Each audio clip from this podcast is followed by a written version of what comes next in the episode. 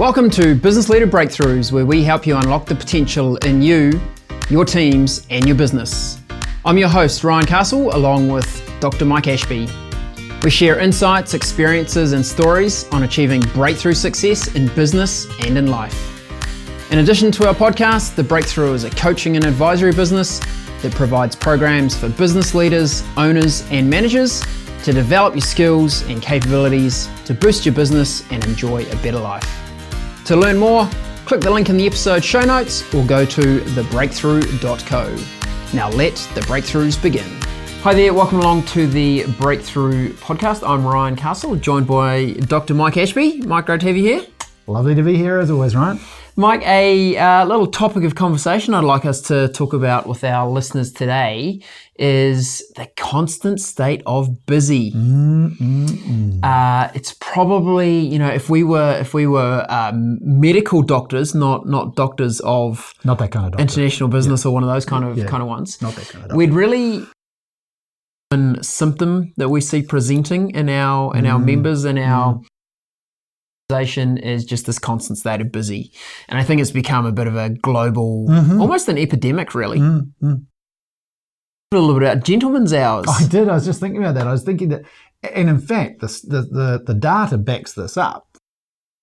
10% of income earners in the 80s in the US, I think this was, they earned, they worked less hours than any other group. hmm So they made more and worked less.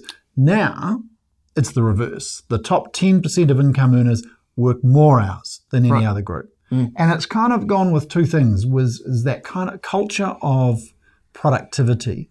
And look, we have we work with people helping them improve their productivity, helping people get more done, helping people get more organized, uh, waste less time, etc., etc. But, but, I reckon that it's gone too far. I think that we've become obsessed with productivity and people have got these, you know, these tools to help them. They've got apps to help them and it's all about here's the list and I will be successful if I get through this list. Mm-hmm. What does that lead to? That leads to an overwhelming sense of things to do.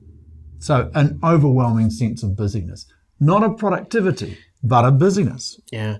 And I feel that so many people seeking this nirvana that actually doesn't exist. Yeah. People commonly say to me, Hey, look, I'm just really busy at the moment, but in a couple of months I won't be. Mm-hmm. And I think we're in this constant state of always thinking that the projects we've got on, the client mm-hmm. urgent situations, the staff requirements, the personal things that, that take uh, a lot of time in our mm-hmm. personal lives, we always feel like we're just busy right now, but in a couple of months it'll all be fine. My observation, that never arrives. It's always a couple of months away. Uh, and quite seriously, I used to say that to my first wife. I used to say, hmm.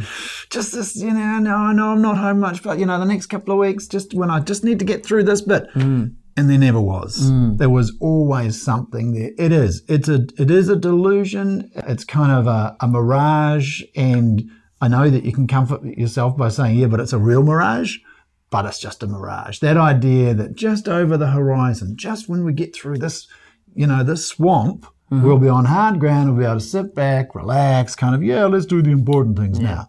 Actually, what happens is you never get the important things done. You never. And we all we know that there's always more tasks than time, mm. and we can live in this constant state of busy. I've, I've had it myself. I've I've been through a week. I've gone, wow, I was so busy this week, mm. and then I go, and what did I do? Yeah. like, ooh, I know I was busy. Did I add any value? I'm not sure. I was sitting talking with with Alistair last week, you know, and Alistair was saying same thing. Been too busy, been too busy, and then he he looked at his calendar and said, "I'm not sure what I did. Mm. Not sure what I was, doing, but I was mm. really busy." Mm. And I think what happens is that we become, well, there's so much noise in our heads. Our list is so long that we don't necessarily reflect on what's in that list. yes. And there's a whole, so one of the things I've been talking about lately is useful, not productive. Because it's not necessarily so that being productive in the sense of getting things done is actually that useful. Now there are things that, you know, I, I'm in the in the happy position, I suppose, because I've got Ryan as, as managing director doing most of the work. I'm I'm free to do the stuff that's really just the important stuff. I Yeah. don't do anything Value. else. Now mm. I'm I'm at an extreme, but getting clear about what's important and then sticking to it, that's useful. And it might be that it's sitting there. For me, it's think, well, no, I won't just I won't just personalize it to me. For you, watching this, listening to this, it might simply be something really important like what's going on with that person mm-hmm. in my team. Mm-hmm. Rather than jumping to the next thing to do, taking five minutes to think about how has this person been performing, what's going on, and maybe even going to have a half hour conversation with that person and saying, you know, is this for you? Yeah. What's what's happening in your life? Tell me because this is what I'm seeing. Now that's not productive, is it?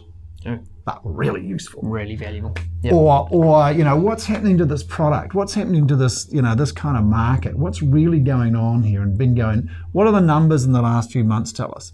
And that's not urgent. Admittedly, one day it will be. Yes. For so, the wrong reasons. For the wrong reasons, you yeah. know. So often what's important is not urgent, but it will be mm. if you don't attend to it. And I think in a, a, kind of rush for being more productive and getting more stuff done, more things ticked off the list, ticked off the list, and more boxes checked, then we don't necessarily go, are these the most important things? Mm. I used a great little framework with a group of business leaders I was coaching a couple of days ago.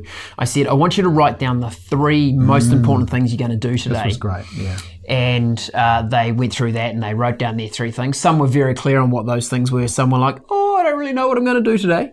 But they got to their list of three. And I then said to them, project yourself forward one month and rate how important that thing is that you've just identified on a scale of 1 to 10. Mm. 1 being not important at all, won't make a difference, 10 being this will be business changing or life changing. Mm.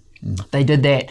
I then asked them to repeat that same thing, but using a one year time frame. In a year, how important will those three things that you're planning on committing your time, mm. attention, energy to, mm-hmm mm-hmm. today, how important will those things be in a year? And having just done through that very simple framework, very simple exercise, there was four people in the room. Every one of them made some change to what they were going to spend their time on. Three of them made significant changes, like nothing was on the list mm-hmm. that they'd started with. Brilliant. Brilliant. And one yep. had had a bit of an epiphany moment about I shouldn't be doing this. There's really someone in my team that is mm. way more capable, much better suited to doing this thing that I was going to commit a big part of my day to. Mm. I think it's a really mm. simple mm. little framework to use. Yeah, it's great. It's great. And I think it's just that kind of value of detachment. But I guess it also speaks to the value of, and you know, we'll kind of put in a plug for ourselves here, va- the value of some structure that enables you to step back, mm-hmm. somebody to challenge you, to step back and saying, all this urgent, how important? Because mm-hmm. in the context of a year out, the stuff you're kind of sweating about right now is nothing. Won't matter. And it's it's kind of uh, I was reading a, a, an interesting article and interesting because it accorded with my own thinking around this stuff, which is it's not about how you manage your time. There are screeds of articles. There are articles in the HBR every single month on how to manage your time, how to manage your time. It's not about how you manage your time. It's about how you manage your attention. Mm. Where do you put your attention? And in our active management program, we're really clear about that and we draw that distinction. Uh, the whole idea of active is mindful, and mindful is about where you choose to put your attention. Because mm-hmm. we can go a whole day, we can go a whole week, in fact, we can go for years and not pay any real attention mm. to what we're doing. Mm. We're good at what we do. We know how to how to do it, so we keep doing it. Yeah. And if we've got a, a day that's comprising a list of things that we know how to do, we'll go to it. That'll be our go-to stuff. That'll be a good day, well done. Except we've never really paid that much attention to why we're doing it, what we're trying to achieve, how does this help move the business forward? Is it important in the context of a 12 month horizon? Any of those sort of bigger questions. Because I reckon if we did that, we'd probably just put a line through mm-hmm. half those things. Mm-hmm. And when you do that, then you can replace it with higher value stuff. True. I think a good example of this, a uh, client of ours, Mike, he owns a construction company. Mm-hmm. Uh, look, we used to refer to him as the subby wrangler because he used to spend all day, every day with his phone glued to his ear Uh, pleasantly, I would say talking to subbies, uh, probably more accurately yelling at subbies. So these are builders, plumbers, electricians, drain layers, you know, going, when are you over my site? When are you getting this job done?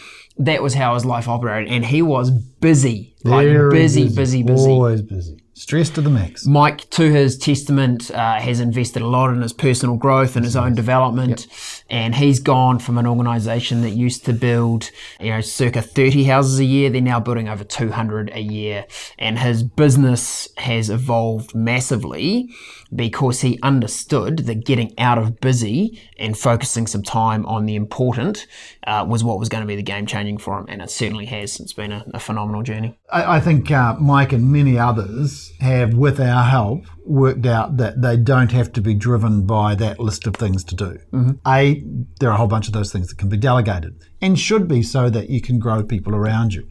B, there are things that really relate to the past rather than the future. Mm-hmm. And, and at some point soon, we'll talk about the development, that you know, our kind of criteria around improve, develop, and transform Sure. and how much time we as business leaders need to be spending on the future, not mm-hmm. the past. Because you know, you and I need to be spending. We we went through our kind of in our AMP, our own internal AMP mm-hmm. program, mm-hmm. our our kind of leadership types and styles, and it's exactly right. You know, where we're at, we should be spending forty percent of our time, maybe 50 mm-hmm. on on tomorrow's business. Um, some of us even more actually. Now I think about it, yeah, yeah. But I don't think it's the same for everybody. Yeah. So his challenge to our, our listeners today is uh, use that simple framework. Look at what you've decided is the most important things for you to do today.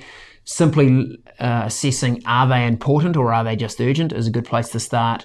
Then give them the relevance of how important will they be in a month, how important they will be in a year, and really commit to adding value to the organisation, not just checking boxes. Yeah, it is. It's a great perspective. It's kind of reverse staircasing. You know, you go to the top of the stairs and you look down. How did you get there? And if you if you go to the top and say, "How did I get up here?" Well, it wasn't by doing a whole bunch of little tasks and ticking the list. It was because I took some stuff on. Mm-hmm. I took some big things on, and and I made a commitment. You know, we talked about getting all in. That's what that looks like. Is really making a commitment to the important and making it happen. So if you know someone who's always busy, take a uh, screenshot of this podcast, share it out to them on social. This little insight might help them a lot. Thanks for joining us. We'd love to hear your comments, any kind of stories you've got about that difference between useful and productive. Uh, any arguments to that? Because I mean, you know, Sure. We like a good debate. We like we love a good debate. See you next time. Bye bye.